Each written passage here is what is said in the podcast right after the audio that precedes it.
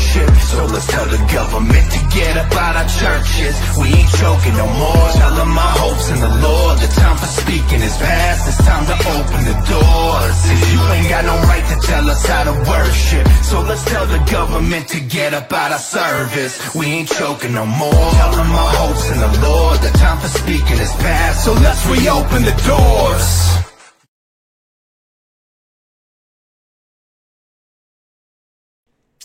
Welcome, friends. I am late. Hello, Paula. I am late.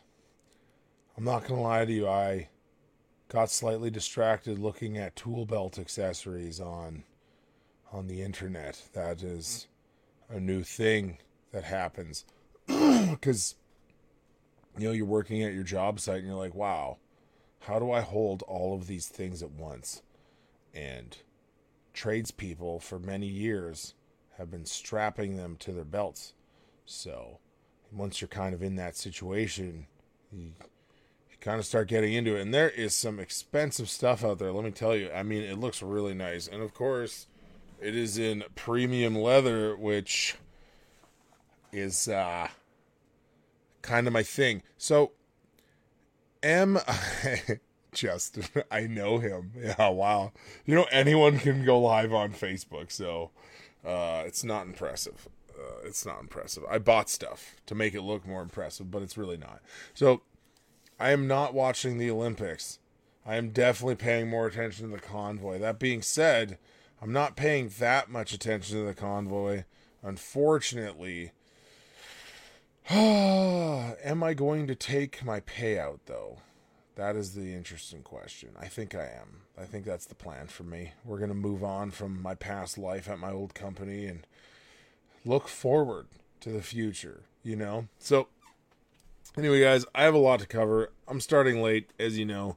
Um, I want to go through Jason Kenney's public address yesterday, uh, and then I'm going to skip most of the question period and then go straight to his line of questioning because he got grilled pretty hard about the hashtag honk honk movement. And so I just want to take a look at that. Um, but before that, please, guys, could you like and share? Could you like and share this video? Could you post it to your timelines? Whatever you have to do. Could you please go follow me on Twitter at, at Devastator48?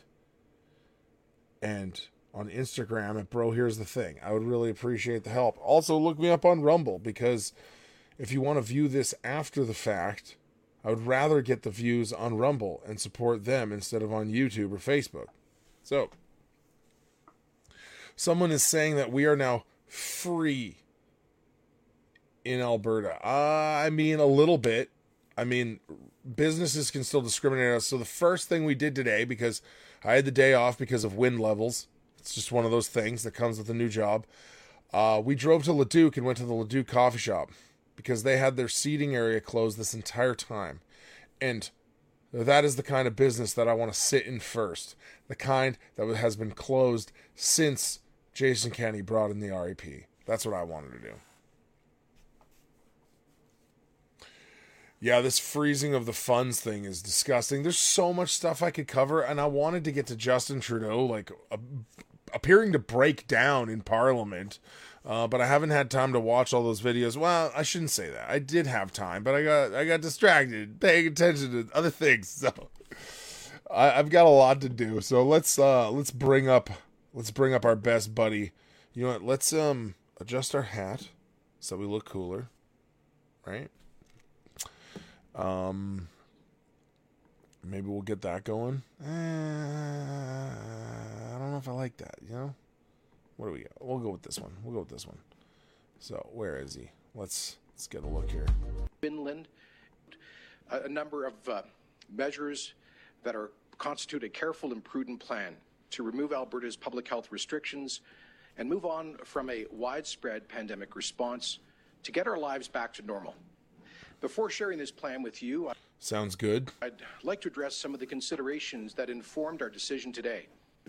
First, it is clear that we passed the peak of Omicron. In the words of the Instagram video from News Rebel. Honk honk honk. I think we know it has informed your decision, man. Anyway, let's let's take a look. On infections about three weeks ago, and are now seeing the result as COVID-related hospital admissions are declining. This is good news and broadly reflects the experience of other jurisdictions around the world when it comes to the Omicron variant.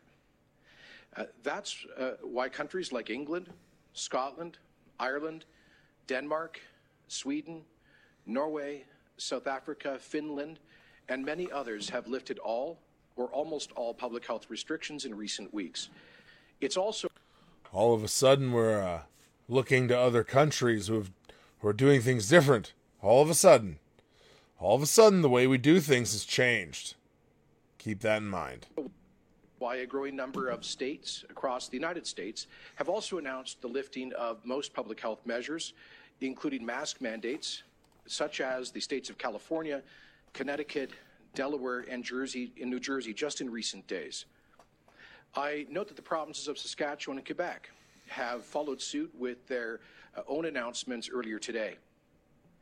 Alberta's active cases and rolling seven day average of new cases has dropped steadily across the province from about 7,000 a day to approximately 2,000 a day, with total active cases falling from 55,000 to about 30,000 now. The positivity rate, that's the percentage of PCR tests that come back positive, has also continued to decline. And leading measures like wastewater surveillance has shown a general decrease. See, I do want to say that keep this in mind. Nothing has changed with the way that they reason, with the way that they talk. You know, they're still talking about PCR tests like they're relevant, for example. So keep that in mind. Just because someone has given us uh, has given us this good news and you know let us out of the worst restrictions or whatever keep in mind that he's still using that language like that he is talking to us like we should believe that PCR tests actually do what they say they do, which is prove that you're positive and sick. Increase uh, in most regions of the province. And as I said, we see new COVID hospital admissions coming down, another important leading indicator. It's also important to note that because Omicron is more transmissible than previous variants of COVID, it is infecting uh, more hospital patients who don't actually have severe COVID symptoms. So, about 40% of patients in the hospitals who have tested positive for COVID are not actually being treated for COVID. They are what we call incidental cases. Now, they. Unbelievable that they're just admitting this now unbelievable. It's just all out there, public, for you to know. But the people who still want restrictions are still not going to care about these numbers. It can add some additional pressure to the system, uh, but to put this in context, with about 1,500 overall uh, non ICU COVID patients, uh, actually only about 900 of them are being treated for COVID or COVID as a secondary condition. It has also and always been the government's approach to keep public health measures in place only so long as they are absolutely necessary to protect public health and our healthcare system. Throughout the pandemic, Alberta's policy response has always sought to avoid overwhelming our health system while minimizing the damaging impact of restrictions on the broader health of our society. So, you have sought to minimize. Like, at one point you had the worst restrictions in the country. There was a brief moment in time where that was true. You also were the toughest on uh, people resisting, weren't you? So it doesn't fly for us at all. Earlier in the pandemic, when vaccine uptake was much lower, other treatments weren't available, and testing was much harder to come by uh, so more drastic government interventions were necessary to keep people safe. so we had to coerce you by not letting you go into buildings and, and restaurants um, to get those numbers up. And he says that over and over again, like it's totally reasonable that using coercion and force to get people vaccinated is just normal. Let me just pause to, to address uh, what happened in Alberta during the Delta wave in August and September. The reality is that we simply didn't have high enough vaccine rates, nor did our neighbors in Saskatchewan. That's why we were hit harder. But all okay. of that has changed. Now, nine out of 10 Albertans over the age of 12 have some level of vaccine protection. Antiviral drug treatments to prevent severe disease and hospitalizations are now available, and more will come on stream throughout the year ahead. In other words, with what we know now about the virus and the tools we have to fight it, the threat of COVID 19 uh, to public health is uh, no, no longer outweighs the hugely damaging impact of health restrictions on our society, on people's mental health, on their emotional well being, on uh, uh, our broader social. Yeah, what has changed, Kenney? I think we know what has changed. Honk, honk. Honk, honk has changed. oh. Health. So now is the time to begin learning to live with COVID. Oh! These restrictions have Good. led to terrible division. Yes. Even amongst families and friends. Absolutely. And, uh, inflamed sometimes tensions in our communities and neighborhoods. They've disrupted and even destroyed so many livelihoods. We will never know.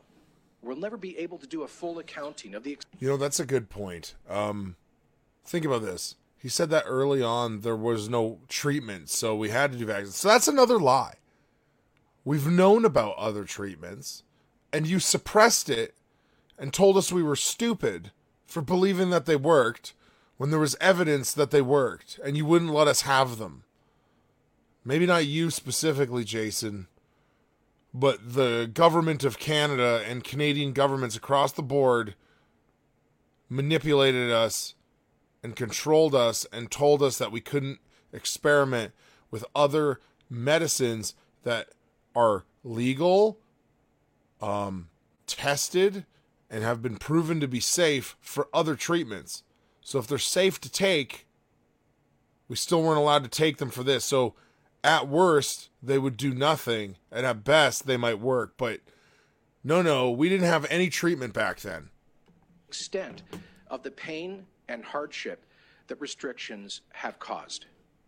But we do know some things. We know we have seen in Alberta and across the developed world a significant increase in uh, uh, mental and emotional health challenges amongst children and, and, adolescents, for example.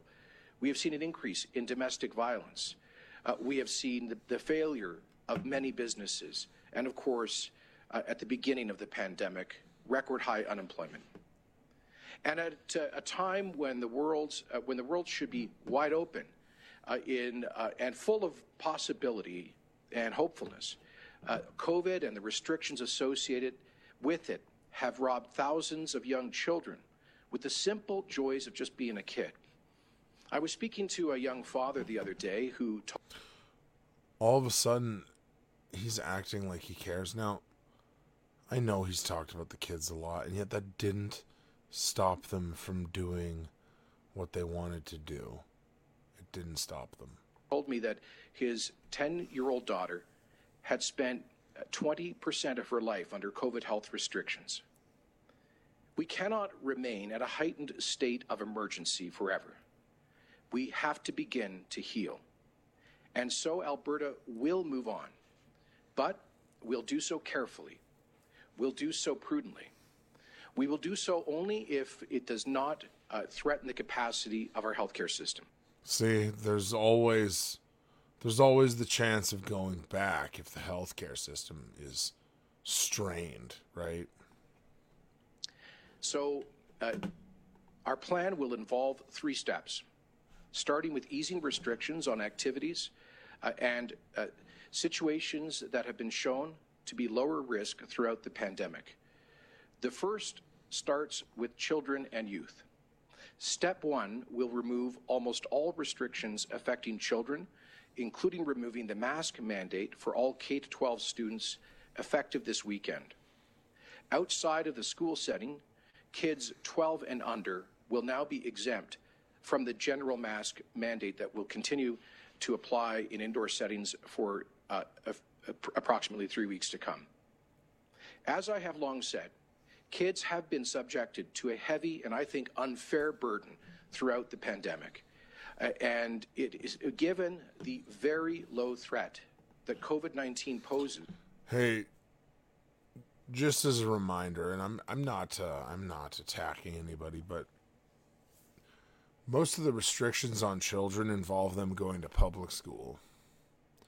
So, if you think about that,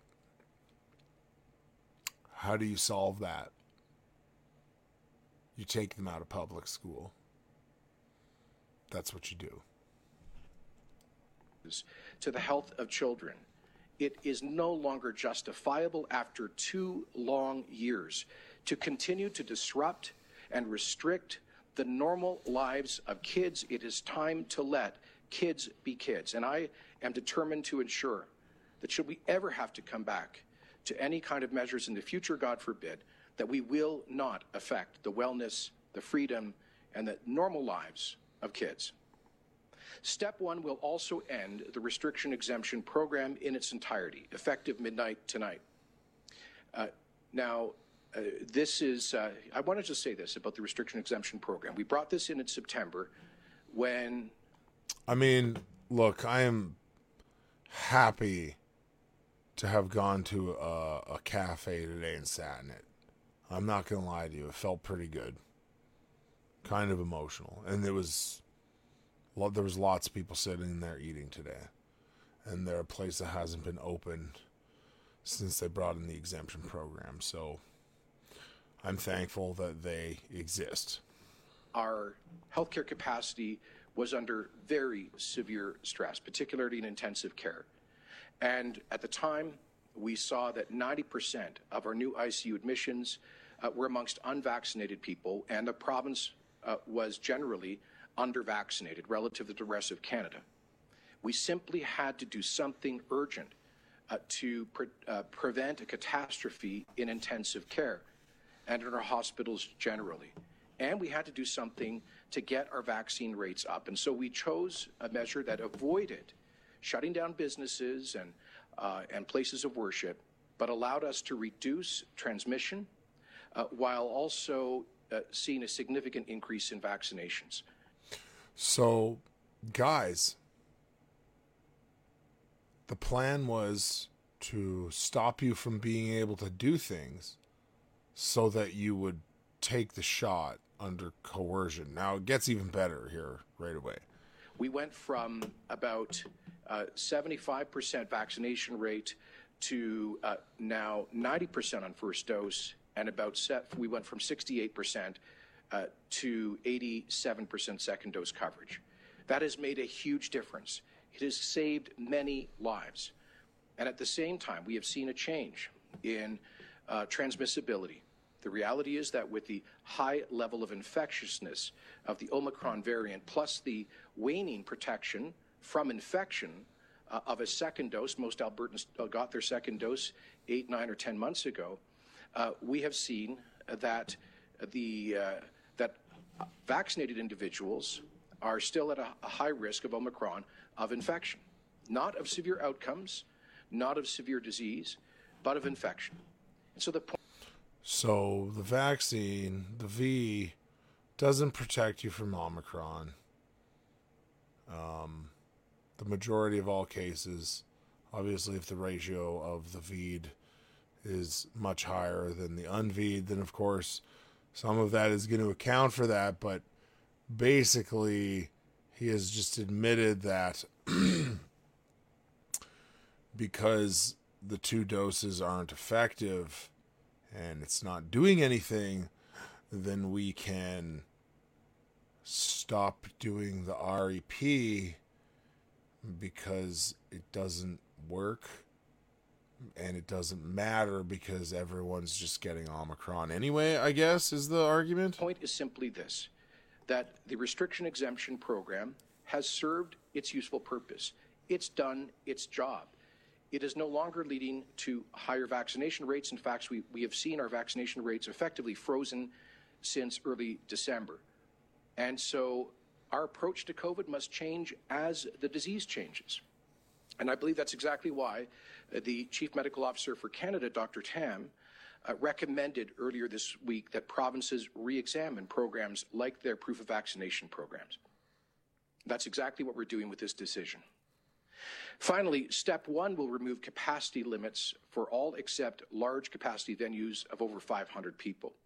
Minister Copping will provide further details on these measures. Now, following these uh, phase one measures. Yeah, someone is saying in the comments that uh, no one is at risk, basically, of of a bad outcome from Omicron. No one is. That's that's our point. And I think that he would have to admit that if he were being honest, which obviously he's not going to be. We will take three weeks to carefully monitor trends with a focus on hospitalizations. If and only if, if we continue to see a downward trend in hospitalizations, we will then proceed to phase two. Our current target date for phase two is March the 1st, at which point we plan to lift most remaining restrictions, including the indoor mask mandate, the requirement to work from home, and remaining capacity limits. Remember that all your big cities will still have all this stuff in place, though, right?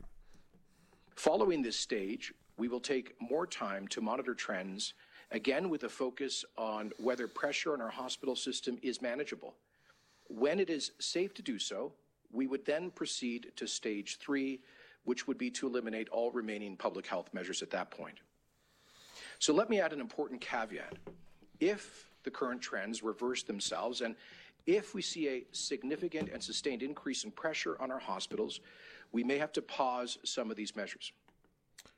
Now, mm, he's not going to contradict this, but I know in when he gets questioned, um, he definitely makes it sound like there's no way we're going back on anything. But we are determined to get our life. And I know pausing isn't going back, but uh, I don't know. You know, he always just leaves room to go back on what he said, right? Back to normal. Doing so in a way that ensures that a hospital bed is there for everyone who needs one. And that is why a big part of the upcoming provincial budget later this month will be about increasing the capacity of Alberta's healthcare system. Because despite the uh, sometimes heroic efforts of our fantastic frontline healthcare professionals over the past two tough years, the same two years have spotlighted serious. I just want to point out heroic efforts. Uh, do you remember all the TikTok videos? I mean, I don't think we should let the nurses forget about the TikTok videos, right? And like, if you're a nurse, like, all the power to you. I don't care. My point is, is all this hero talk and showing all these bruised faces and stuff, like from the masks. It was very dramatized, and I think we start to forget that as we move away from uh, uh, especially the initial part of the pandemic we forget that and we can't forget that. We can't forget that they were making videos and having a good time and that hospitals were completely empty where they were saying they were full. Shortcomings in the canadian healthcare system which we simply must address. Beginning with the federal government paying for its share of an increasingly costly and complex modern healthcare system with an aging population. So I very much hope that today's long awaited uh, optimism uh, and uh, this announcement, rather, gives a sense of optimism and hope to Albertans. I know that some will say this is uh, too much change and that we are moving too fast. But please not fast enough, buddy. Have the benefit of a few of a few weeks being behind a few weeks. In fact, there's a bunch of guys at the border of the U.S. that don't think this is fast enough at all. In fact, they think it's so pathetic that they reblocked the border completely. Right? Of other jurisdictions, such as uh, the United Kingdom, and we can watch what happens as they return to a regular way of life. For example, in Britain, most restrictions have been dropped as the Omicron wave has subsided. And aside from uh, masking in high risk settings such as acute care and uh, mandatory isolation for people with COVID, there are no other countrywide mandates in Britain. Cases and hospitalizations for COVID are continuing to drop there. Okay, guys, I'd love to listen to this whole thing. Uh, I want to jump ahead because it is exactly what you think, and you can go listen to the whole thing for yourself. I want to jump to the questions where he starts getting grilled, um, because he gets a little bit spicy here. Uh, he gets a little bit spicy. Oh, we're good.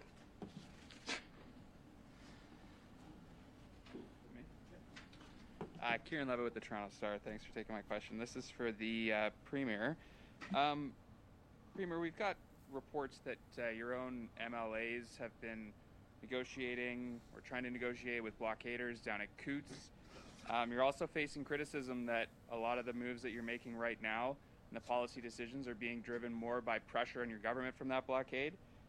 How do you reconcile those two things? You've got MLAs who are talking with blockaders and perhaps negotiating with them, and critics who say that, especially the restrictions exemption program being uh, canceled at this point, is due to pressure on you from that blockade.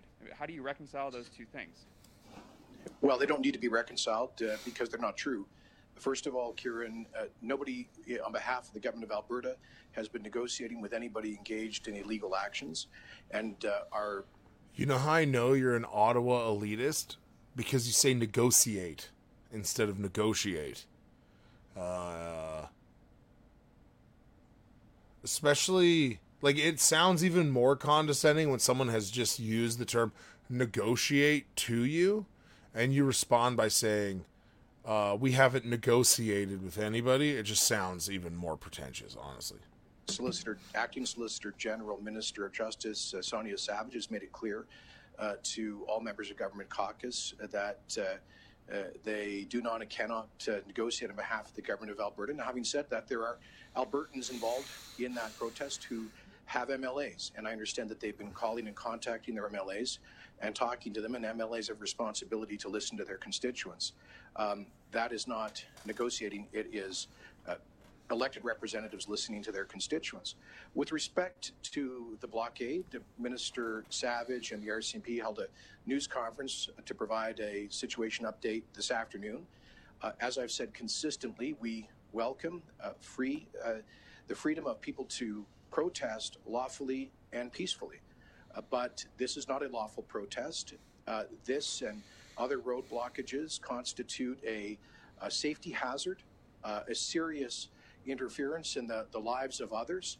It does economic Mm. damage, in this case, particularly for ranchers. him and Jay uh, and Justin Trudeau have both been saying the same thing that this is uh, causing a massive problem in people's daily lives and hindering the economy. Oh, oh, you don't like uh, you don't like uh, a small group of people deciding uh, how the whole province and how the whole country goes. You don't like that. All of a sudden, all of a sudden, that's a problem for you when it's not you.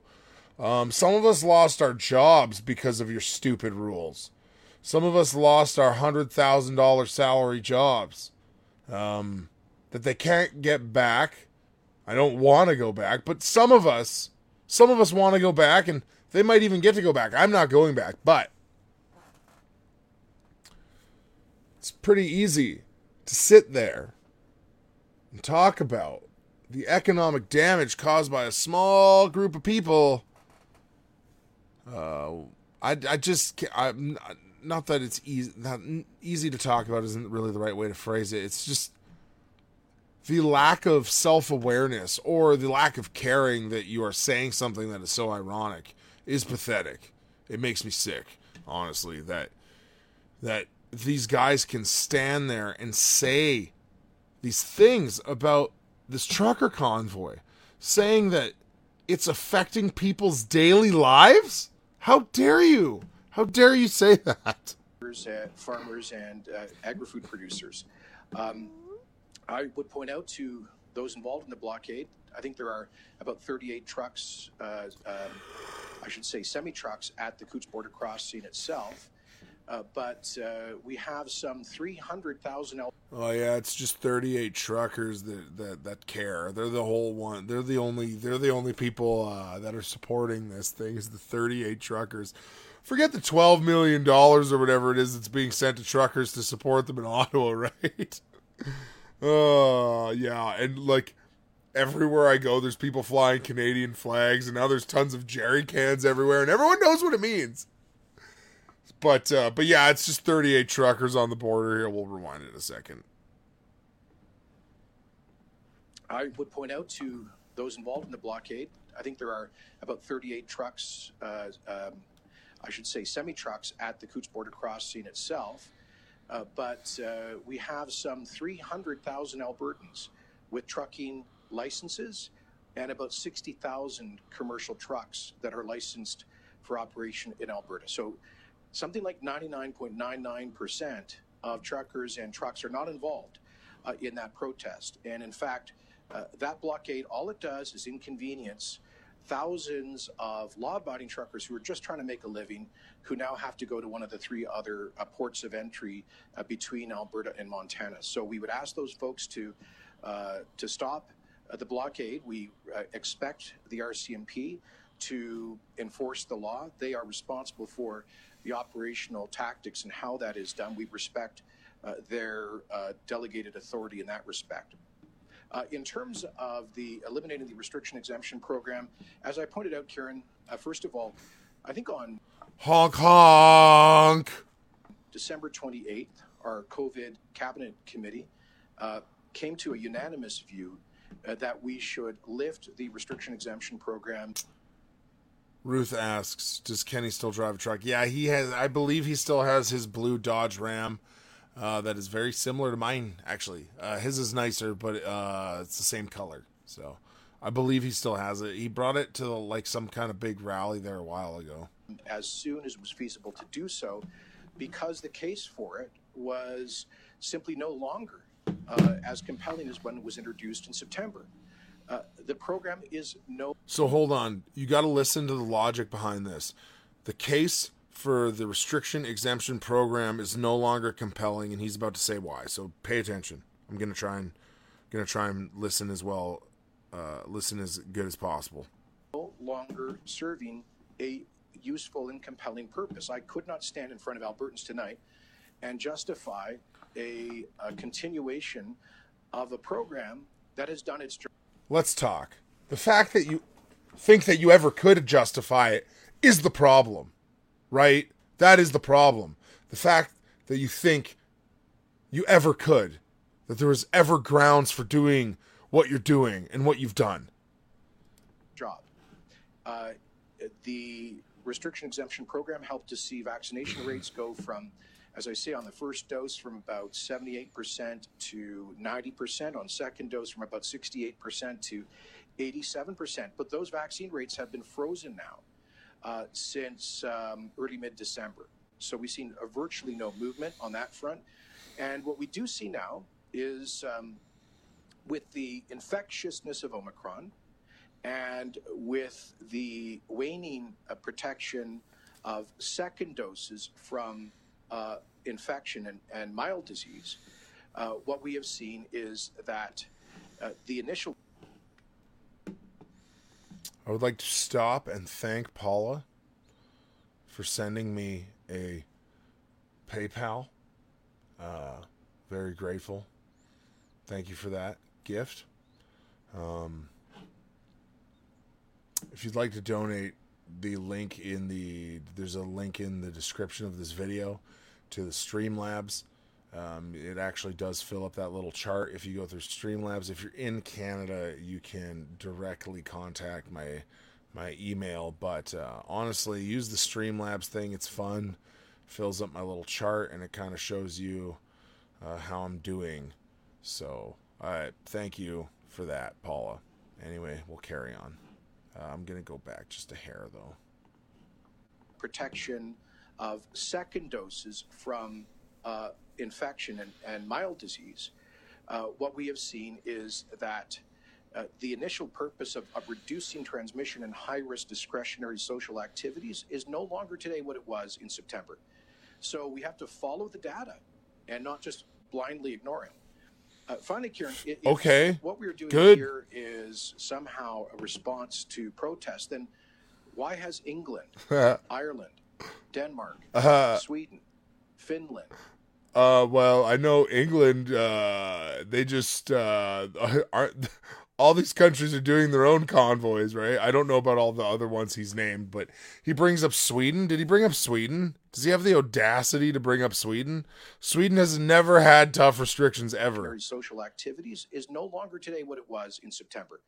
So we have to follow the data and not just blindly ignore it. Around too much. Uh, sorry. Kieran, if what we're doing here is somehow a response to protest, then why has England, Ireland, Denmark, Sweden, Finland, Norway, South Africa, now Saskatchewan, Quebec done the same thing? Why are U.S. states that have had harder, lock, much harder lockdowns than Alberta over the past two years, like California, Because all the people are sick of it, and the government knows that they have to dial it back now and give us a break. That's what's happening. And it's amazing that across North America it is happening all in conjunction, which is is a little honestly it's a little uh it's a little disturbing. It, kind of freaks me out a bit. New Jersey, Connecticut, Delaware, and many others, why are they right now lifting all or most measures? None of that has to do anything with a few trucks uh, parked uh, uh, at the Coutts border crossing. All of it has to do with the fact that the disease is changing, and so the approach that we take to manage it should change as well. And uh, can you detail a little bit what this means for the program in the future? Is this program something that is is completely off the table now in terms of you know future iterations of the virus? Um, it you know is it just on the shelf and something that you could quickly re-implement should there be a surge in infections and, and death and some of the horrible things that we saw during the Delta wave, or is this something that you you, you will never bring back? Yeah, I don't think you're you're uh, you're either not listening to, to what I'm saying, Kieran, or you're not aware of the data. The data is this: that uh, in Canada right now, uh, unvaccinated people are uh, al- al- almost as likely. Excuse me, I should say vaccinated people are almost as likely as unvaccinated people uh, to uh, experience a breakthrough infection. You know, he said it. He actually just said that. He's admitting that for Omicron, at least, that the shot doesn't really do anything. Um, now, He just it is admitted critical it. to add that the vaccines are hugely effective at preventing severe outcomes. Gotta make sure you say that part. And death. And that's why we continue to implore the um, folks who have not yet been vaccinated to get that that safe and effective protection. But a program originally designed to reduce Okay. transmission amongst unvaccinated people doesn't make sense in a context where we have such a high level of, of breakthrough infections. So So, because there's so many infections among the vaxxed, I guess, is what he's saying, that we can turn off the restriction exemption program because everybody's getting Omicron anyway. this is the data, this is the reality, and this is why jurisdictions around the world are now rolling up their proof of vaccination programs. It is why Dr. Tam said that provinces should re examine proof of vaccination programs.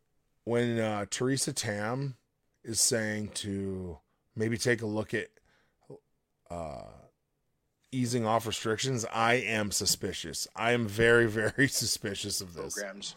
Uh, I think she said that on Saturday.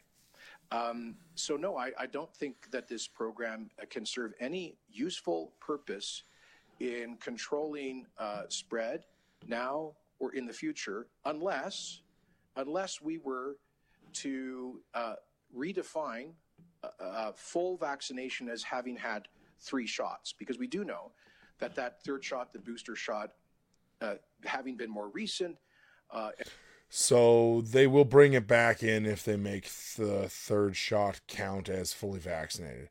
If the third shot counts as fully vaccinated, they'll bring in the restrictions again. So let's just wait for that. and also probably inducing a stronger overall All I can say to that is honk honk. immune response is is uh, still somewhat effective at preventing breakthrough infections. So the only way that a proof vaccination program would make any practical sense would be to, as I say, make a requirement that people get a third shot. We're only at 43 percent um, third shot coverage amongst Yeah, no one wants it because it's not mandatory and we're sick of it. So that's 60% of the population that would not be eligible to participate in discretionary activities. And then what happens if we see six or 12 months from now waning protection from breakthrough infections from a third shot? Do we, would we then modify the program to require that people have a fourth shot? I think it's quite likely that He talks about that like it's ridiculous. Like that it could never happen. But remember, they talked about mandatory vaccines like it was ridiculous and it could never happen. They talked about shutting everything down until people had their shots like it was ridiculous. So him acting like it's ridiculous should scare us. uh, for the rest of our lives, Yeah. we're probably going to need to That's take an annual, what I'm worried about. uh, COVID shot, much like the annual flu shot. Every year, It will be know, there's a endless. That is yes. That is what we're worried about, um, Jason. flu vaccine that is made available, and that is quite possible uh, for COVID. Are we are we then going to attach this? Is this going to become a permanent feature of our lives? That is what we're worried about. Yeah. completely implausible. So Okay. um, I hope so. Exemption program has served its useful purpose.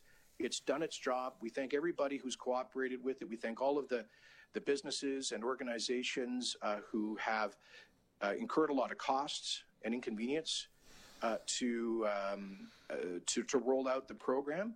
We will continue to make the uh, QR code available to those who need to download it.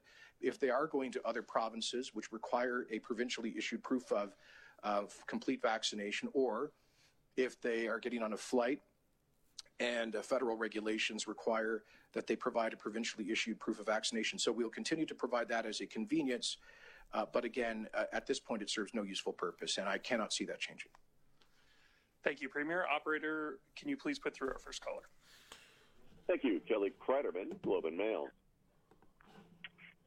So the the next two questions are are, are pretty great as well. So I'm gonna try. I think we're gonna go over an hour today. That's just how it's gonna have to be. Hi there, Premier. Um, if this decision is based um, completely on the data and what is happening, why why end the program at midnight tonight in such dramatic fashion I mean, she instead of giving makes a great question. restaurants and other public venues a chance to adapt to the new rules, as is the case for other parts of this plan? Well, there are no new rules, and I think it would be a, a bit of a mugs game, Kelly, to say keep this going for a few days uh, when we know that in many areas we're already having compliance problems. Uh, I think it would just invite uh, very widespread non-compliance for no useful purpose. So shut it down because we're already having compliance problems. So what is okay? I'll, I'll wait till it's done. Um, we are at a stage where it's clear our vaccine numbers on first and second dose are frozen. I mean, they, they go up by a few thousand a day, but uh, it, there's been no meaningful increase now since uh, well before Christmas. So uh, the REP is is no longer making any uh, measurable difference on the vaccination rates, and as I've said, with the data about breakthrough infections, um, they the idea of using a program like this to reduce transmission um, in discretionary uh, activities is, is no longer relevant either. So the main reason that they brought in the REP was to get shot rates up. That's what he said, and he also said restrictions are useless if no one is complying. So we're just uh, stating the obvious and acting on that. Um, uh, maybe a different way of asking your question, Kelly, is why why why did it take us this long? Uh, the United Kingdom, Great uh, question. say England, the uh, English Public Health, brought in their proof of vaccination program. Uh, I believe as they started to enter the Omicron wave in late November, early December, and then they announced that they were repealing it about three weeks ago in mid-January. Once they were coming off the Omicron peak, uh, they've continued to see cases decline, and uh, those other countries I mentioned, which were hit early by Omicron, um, any one of those countries that had a proof of vaccination program, they've all repealed them as well. So I think, uh, per Dr. Tam's comments this past weekend, I think that is going to become the norm uh, throughout the world. And Kelly, do you have a follow up? Yes, um, but that we are Alberta is the first province to make this move of completely getting rid of the proof of vaccine system. Does that give you some pride? Do you think that matches with public sentiment as we're? I think seeing this part right is pretty awesome. of People's Pretty uh, telling, I mean. patience for living with restrictions at this point in the pandemic. Well, I'll say this that um, it's not about pride, it's just about being practical and realistic. We, we think the program has served its useful purpose. Uh, it, uh, it really did help us to um, prevent the worst possible outcomes from the Delta wave and from Omicron. It got our vaccine rates up. There's no doubt that that alone has saved perhaps hundreds of lives. So I'm not dismissing You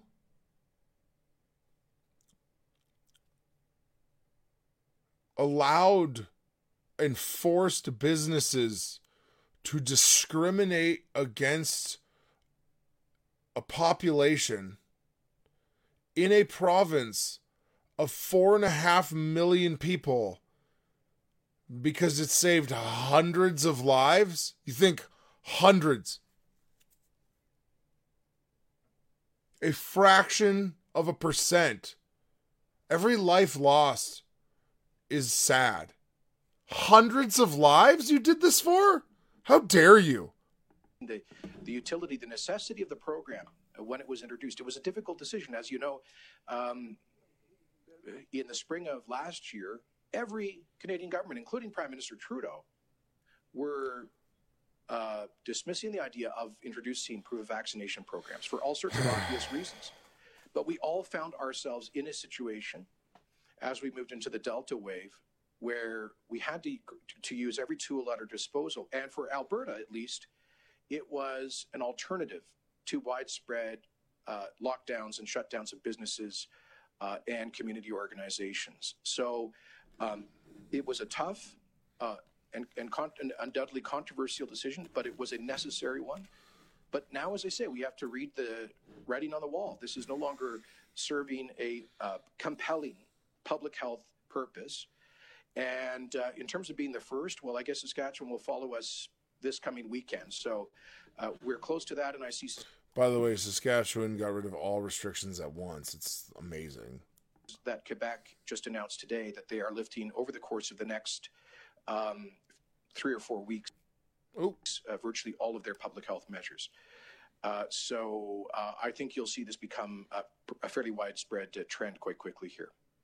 Thank you, Oh, Premier. and can I just say, you asked about public sentiment. I'm sorry, Justin. Um, so I do think that we have seen in recent weeks a fairly significant shift in public uh, tolerance This is as close as he's going to admit that the trucker convoy uh changed plans for them. So this is really what I wanted to get to.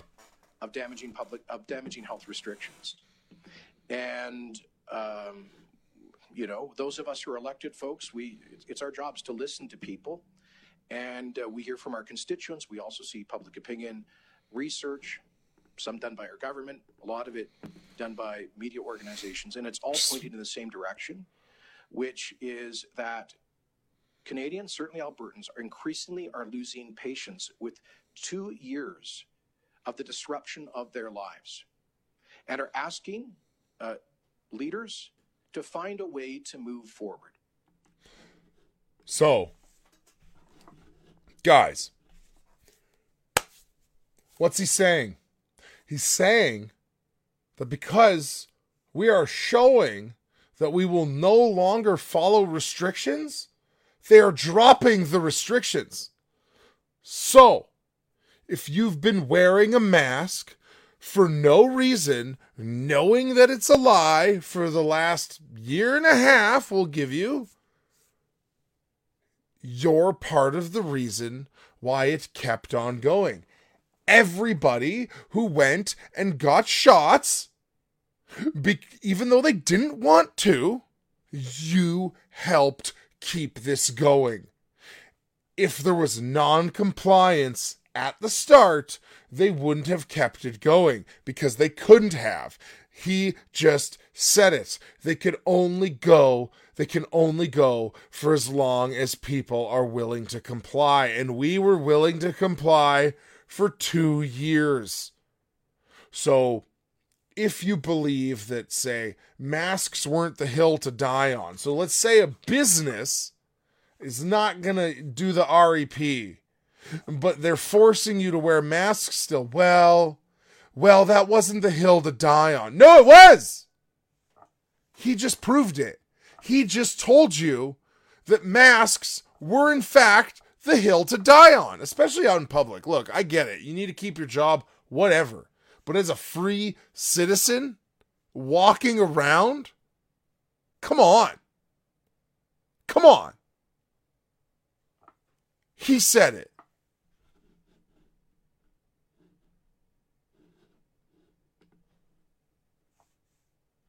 Oh my goodness. Laura says, We know what you are thinking, and here is the answer to your questions. Know this Canada has absolutely zero jurisdiction over how we manage our funds here at Give Send Go. All funds for every campaign on Give Send Go flow directly to the recipients of those campaigns, not least of which is the Freedom Convoy campaign. Thanks for your concern, but this recipient is receiving funds. Donate to Freedom Convoy 2022 campaign. Is oh what was uh oh did you write something first there? I might have missed something. So that's my point, guys. Is he he he he admitted it. He admitted it that they can only go as long as the public tolerates it. And yet we tolerated it for 2 years.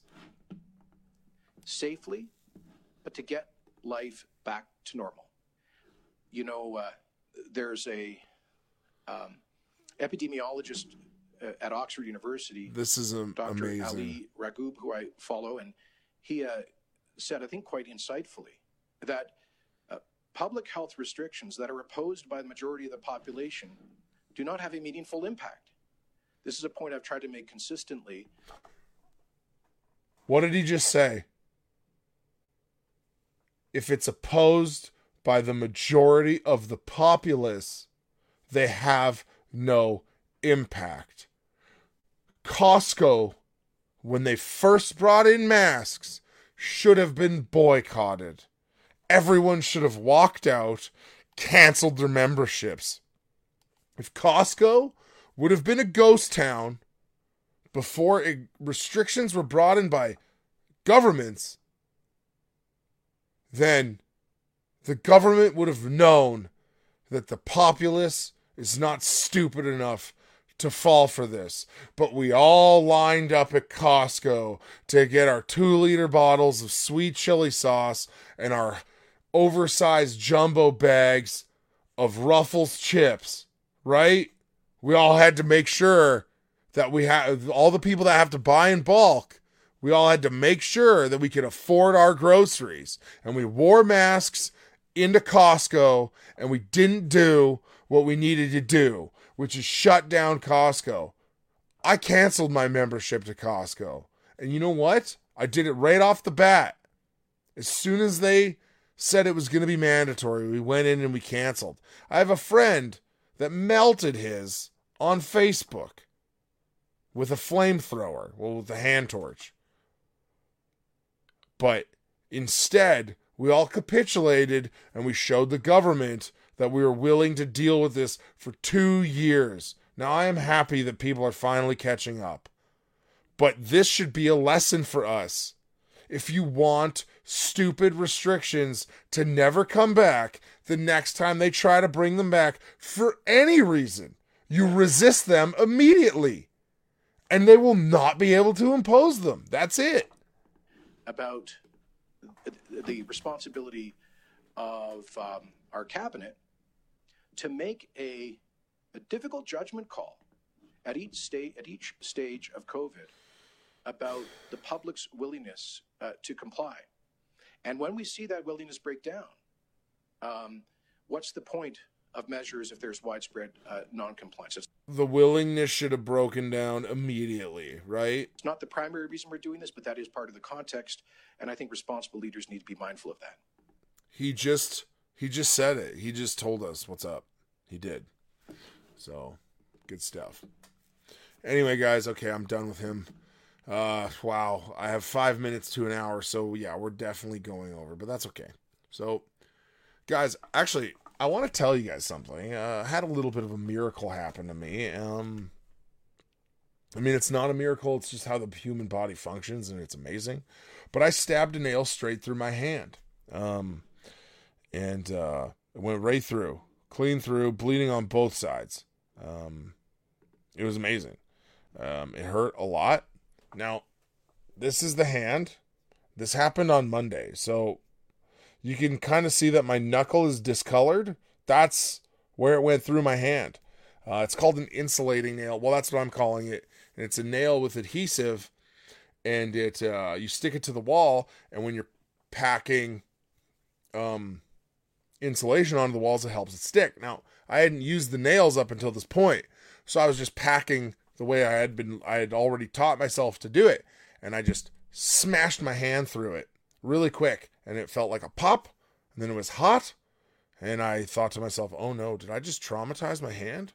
And I looked and I said, "Oh no, I went I I bet I went th- right through my hand." So I pulled it off and I blood everywhere. It was terrible. I had to go to the doctor, whatever. It doesn't matter. The point is is a long thin nail like bigger than a syringe but not as thick as what you're thinking a, a big nail would look like. Okay, now check this out. You can see that my knuckle is discolored. So that hole right there is where it went in. You can see it's like a little pinhole. And that is the exit hole on the back of my knuckle. And look, did you see how close that is to all the bones and nerves that would be in the knuckle? Look at, look at. God protected my hand the other day. And I am very thankful for that because I'm playing bass. Like I'm upstairs playing bass, you know, already. And I got a nail stuck through my hand three days ago. So that was kind of an amazing thing. If you're listening to this on audio, I'm just shaking my fingers at the screen right now. It's amazing. Anyway, um, you can't see it, but that is what happened to me. No nerve damage, nothing. The hand is completely fine. In fact, when I came back to work and I showed the guy who who I had to like yell down to to get help, um he thought I was pretending that and that it was the other hand. I was like, "No, man, it's both." I did this, right? I showed him that it was both hands. So, uh, some might say lucky, some might say God's providence, some might say God was protecting my hand. I don't know. You you be the judge. You tell me in the comments what you think happened. I don't know anyway, guys, so that was cool. Um, it was amazing. But so the next thing I want to do is a cold viewing, and um, it's a cold viewing of an MP from the Liberal Party who is turning against uh, his own people, and we're gonna listen to that right now. I haven't listened to this. I don't know what he's gonna say, um, and so I. Uh, I'm I'm I'm putting it up. Oh, uh, you know what? Let's cover this right now though. Sarah says, I am suspicious of all these mandates being lifted uniformly at the same time. You know, when Tam advocates for it, something sinister's up. I agree. I do not trust them at all. Anyway, let's let's listen to this guy. They're confused when they see countries around the world like Ireland, Sweden, Norway, Switzerland, the Czech Republic, Israel, Denmark, Spain, and the UK, who have either dropped almost all restrictions or are fast moving in that direction. All countries, I note, with lower vaccination rates than us. Now, while folks are hearing and seeing all of this, they're left rightfully wondering where the hell are we heading here in Canada? I think there lies the frustration. They feel there is no appetite from our government to adapt so as to reflect the changing data and the changing reality of the pandemic I've sped him up so we can get through it a little quicker. End of the world. They're worried that measures which ought to be exceptional and limited in time are being normalized with no end in sight, like vaccine passports, mandates, and requirements for travelers. They're worried because they feel, they feel it is becoming harder and harder to know where public health stops and where politics begins. Now, I firmly believe governments would do well not to dismiss these legitimate concerns and not to demonize those who voice them. To the contrary, I believe these concerns need to be addressed head on, and here are some ways I humbly submit we could go about it. First, I believe the government should provide quickly a roadmap with clear and measurable targets to lift all restrictions within its purview. To be clear, I do not necessarily believe that all measures should be lifted immediately, but I do believe that we must have a clear and measurable benchmark for when measures will be. So this guy definitely not a conservative, but he wants a roadmap from the federal government. That's fair. Lifted. Something. For instance, anything. At what point can we lift restrictions while respecting the capacity of the province's healthcare systems? Second, I believe that if more and more Canadians find it hard to comply with the restrictions, it's not because they lack solidarity. It's because increasingly Canadians don't understand the measures, and they don't understand them because governments no longer care to explain them. It's a lot easier to comply when you understand, particularly when these restrictions impact your day to day life. The vaccine requirement for truckers, to me, is a good example. And if we forget about the demonstrations and we forget about the convoy for just a second and look at that policy for what it is, this is a policy that now goes against the World Health Organization's recommendation, and for which no epidemiological studies and projections have been provided. Meanwhile, the industry is clear. When this measure took effect, the price of transport for fresh products from the United States went up by 15 to 20% on average. Now, I understand there are many factors contributing to inflation, but inflation happens over time, not overnight. This is not a small consequence. So, I mean, you have a liberal putting out a reasonable approach. I mean, he's liberal, so it's not going to be anything we want, but at least he's got some kind of thought process on how to open, right? So that's good. I mean, I'll give him credit on that. Um, I don't know if they're going to use uh, restrictions in the same way. I don't think they're going, or not, not, not. Uh, sorry, I don't think they're going to use uh, outbreaks in the same way. I think that they know that they can use anything now uh, as a reasonable, justifiable thing for outbreaks. I think that's what we're going to see. Like, I think that they could have climate climate lockdowns if the weather's not to their liking or something. Like I, th- it could be anything now. That's what I think. Um, so, uh, go check him out. It's called uh, Liberal MP rebukes his own party over COVID nineteen pandemic. If you type Liberal MP rebukes his own party over COVID nineteen, you will uh, you'll get it. You can go see the full video. Um, I'm gonna try to get through this stuff. Hmm quicker. So, guys, uh, someone just brought it to my attention that you can get full Legacy Standard Bibles on the GTY Canada website. Um, they are hardcover. They kind of look like uh, like simulated leather over hardcover. They're fifty bucks in Canada, and you can I they ship they ship immediately. So they have full Bibles in stock from Grace to You. I don't know what size it is. Um, it's not the same as the ones from the LSB website. So I don't even know what the inside of this Bible looks like. I assume it's the same layout as the handy size. I don't know if it's the full size or not. I know nothing I know nothing about this Bible, but you can buy a hardcover LSB from the GTY Canada website. So go check that out. Now, moving on, and this is a big one for me. Um, there's a lady who comments often. I would consider her a friend, even though we've never met in person.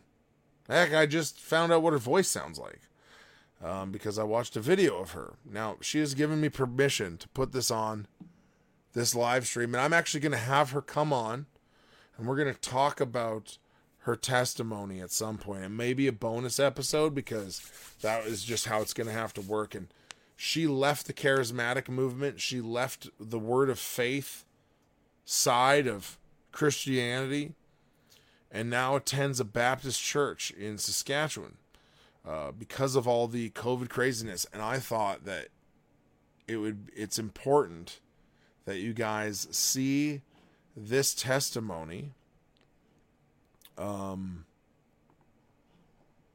that you guys see this testimony from the beginning because I think it's amazing. And I think she's here right now. And um, I shared it with my pastor's wife, and, you know, the crying face emoji came back. And honestly, I don't know. I, I don't know how this, it could be a rough one because this one gets me. It gets me.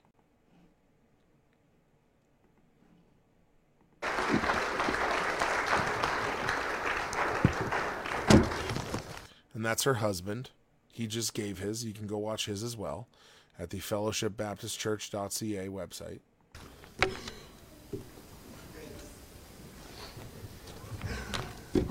Wow. Thank you, Matthew. The goodness of the Lord is overwhelming, isn't it? I mean, I can't listen to these testimonies without becoming completely undone.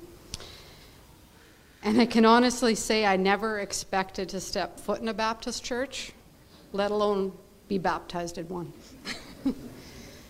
so, my name is Laura Rozeski, and my husband Matthew and I have been attending Fellowship Baptist since February of this year.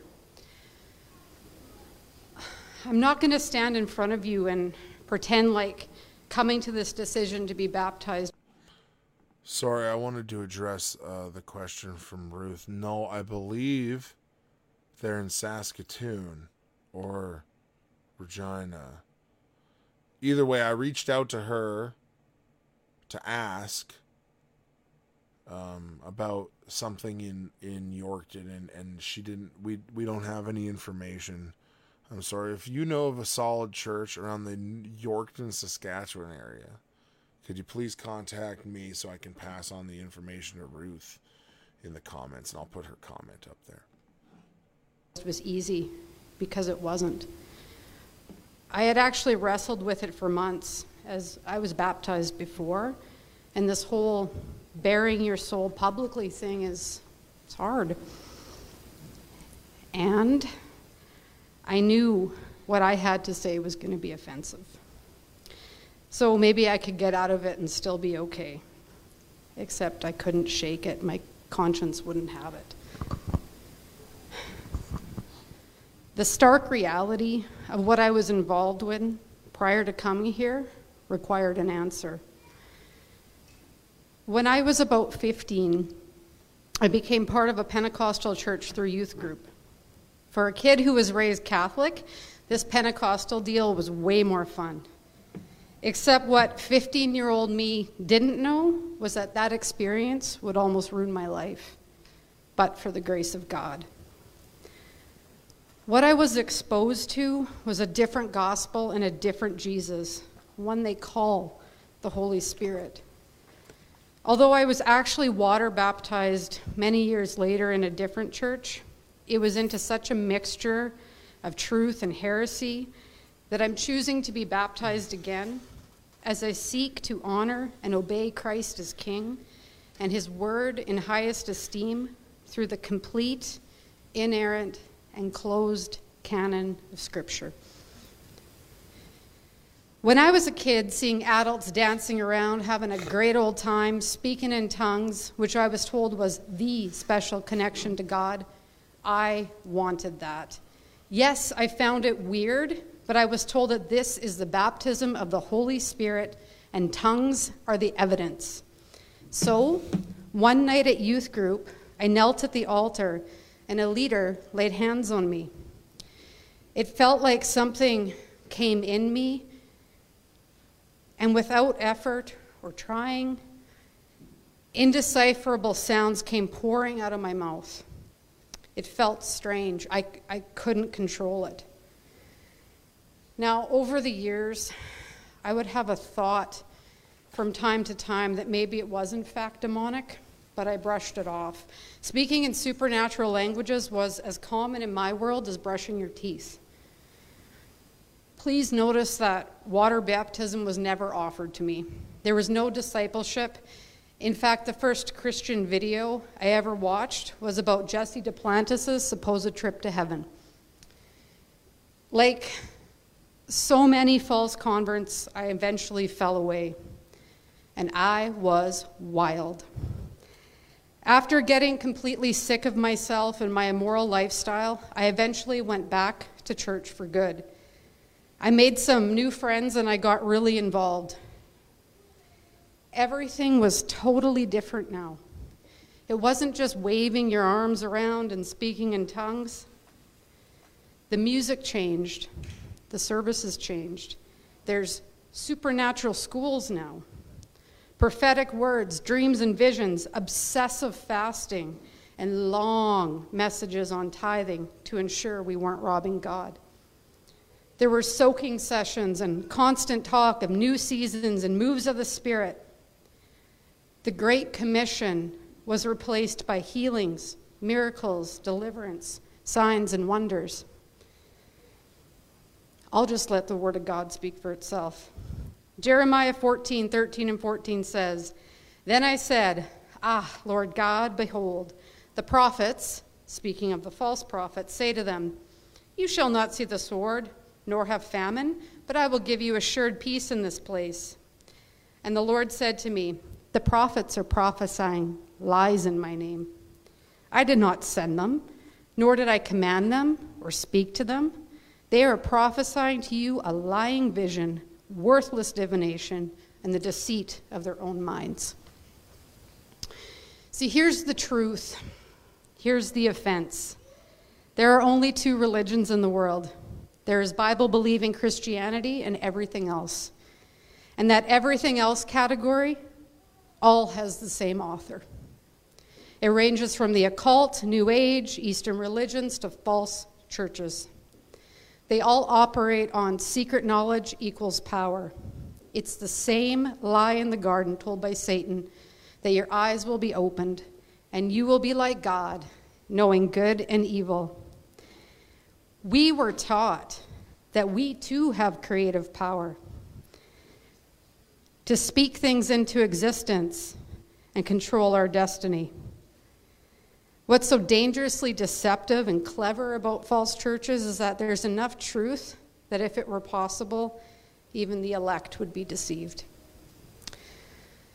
Look, you guys, my story isn't unusual. This is mainstream now and a reflection of our culture with itching ears that denies the reality that indeed all who desire to live a godly life in Christ Jesus will be persecuted. 2 Timothy 3:12.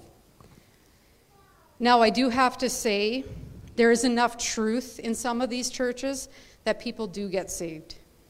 The Holy Spirit is strong enough to save even through the mire, and He is strong enough to deliver them out of deception.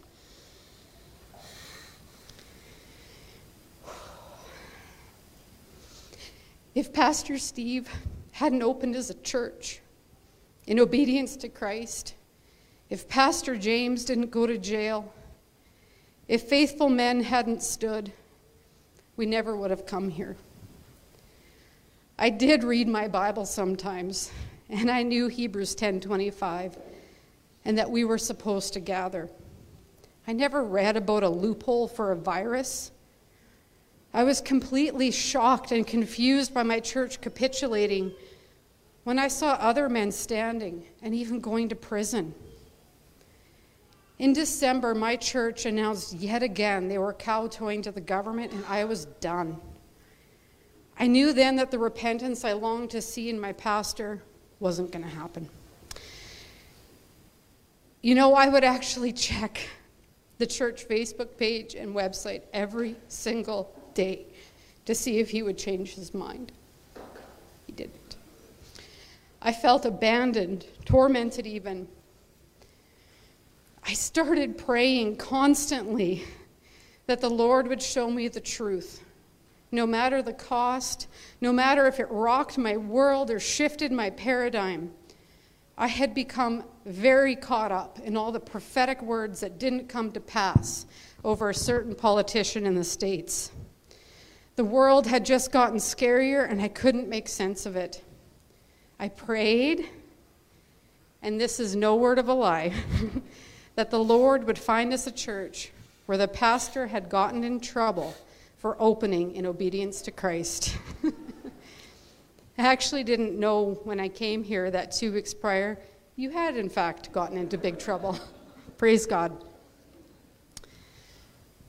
Oh, I tried to leave, my flesh screaming that I was grieving the Holy Spirit.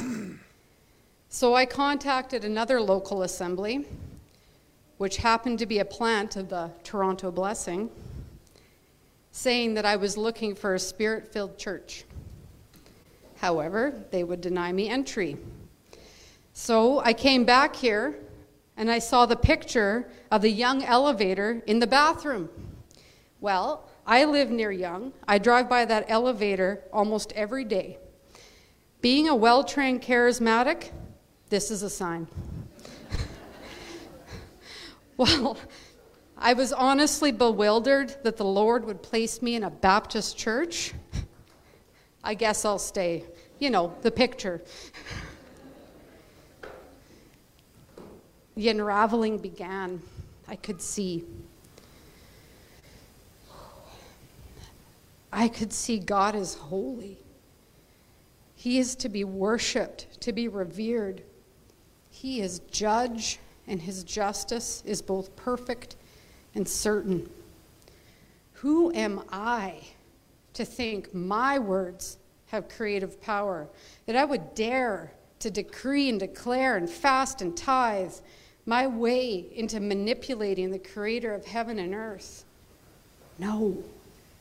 God is sovereign over all, and he will not be mocked. I am nothing but a wretched sinner. I was an impostor going from bad to worse, deceiving and being deceived. A Pharisee asking for a sign. I used the word of God vainly in hopes that it would bring me more money and an easier life. But truthfully, I was frustrated, angry, and abusive. But my Lord Jesus saved me only by his grace from the certain wrath of God, from the penalty of my sins, by faith alone as a gift from him.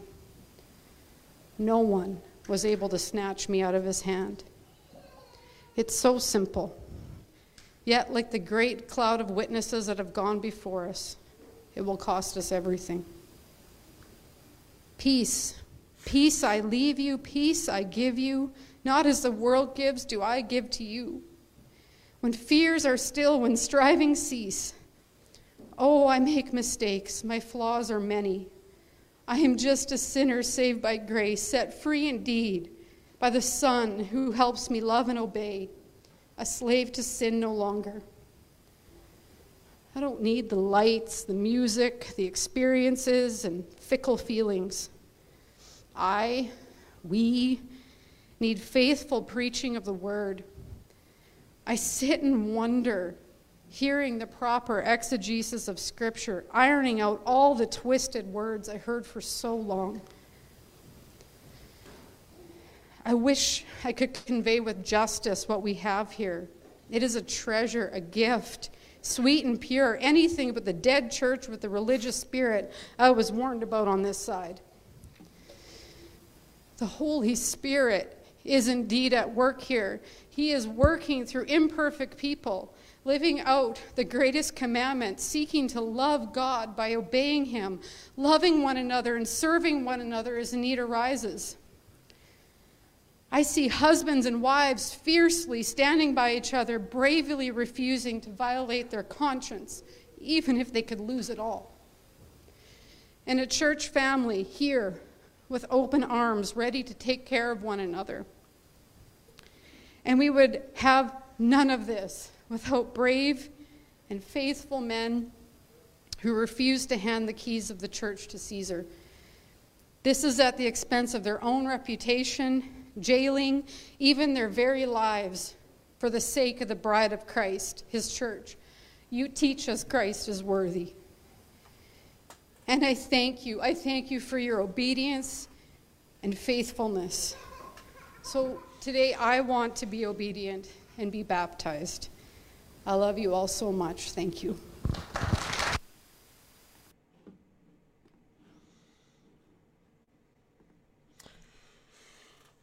So, guys, um, if you are uh, in the charismatic uh, mindset or word of faith mindset, um, that um, testimony is probably going to be deeply offensive to you. But we have to be reminded, we have to remember that um, that the Bible warns that people will come in with false signs, false prophecies, and twist the pure message of the gospel. And so, what we need to do is read Jude, for example, and just deal with what it says. Now, I'm going to try to read this as fast as possible. I have a physical Bible here. But let's look at what Jude says, starting at uh, verse 4. What you'll see is that Jude wanted to write about their common salvation, but he had to instead write this letter warning about false teachers. So we'll pick it up in verse 4. It says, For certain persons have crept in unnoticed, those who were long beforehand marked out for this condemnation, ungodly persons who turn the grace of our God into sensuality and deny our only Master and Lord Jesus Christ.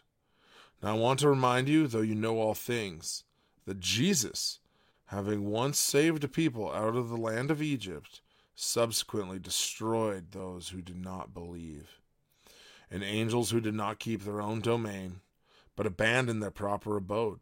He has kept in eternal bonds under darkness for the judgment of the great day just as Sodom and Gomorrah and the cities around them, having indulged in the same way as these in gross sexual immorality, and having gone after strange flesh, are exhibited as an example in undergoing the punishment of eternal fire. Yet, in the same way, these men also, by dreaming, so in the same way as those from Sodom and uh, and those angels that are fallen, in the same way, these men also by dreaming defile the flesh and reject authority and blaspheme glorious ones. Let's think about that. Blaspheming glorious ones. Rebuking the devil, commanding him? You do not.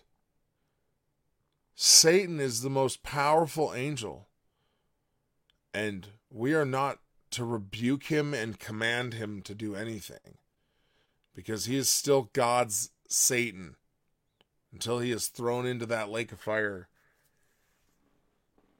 He is still operating under the permission of God and fulfilling God's purposes, even though he is evil, right? So, look what it says.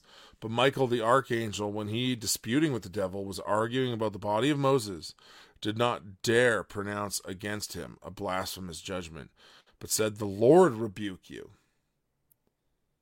So, that's different than what charismatics do, first of all. But even the angel Michael doesn't rebuke him, doesn't say, I rebuke you. He says, The Lord rebuke you. Goes on. But these men, these men who he's currently talking about, blaspheme the things which they do not understand, and the things which they know by instinct, like unreasoning animals. By these things they are destroyed. Woe to them, for they have gone the way of Cain, and for pay they have poured themselves into the error of Balaam and perished in the rebellion of Korah. These are the men who are hidden reefs in your love feasts. They feast with you without fear, caring for themselves clouds without water, carried along by winds, autumn trees without fruit, doubly dead, uprooted. Wild waves of the sea, casting up their own shame like foam, wandering stars for whom the black darkness has been reserved forever. So it goes on, but I think what's really important there, and I have to deal with this quickly, is these are men who are hidden, hidden reefs in your love feasts. They're in there and they're hidden. You're not always going to notice them They sneak in and then they deceive, but they are clouds without water. They are clouds with no substance. And so we must use discernment to figure this stuff out. But anyway, guys, that was just a little intro to Laura, who I'm going to have on and talk to her about her experiences and what happened to her at some point. And I just wanted to leave you with that. So now I'm ending the live stream, guys. So have a great night. I'll see you next week.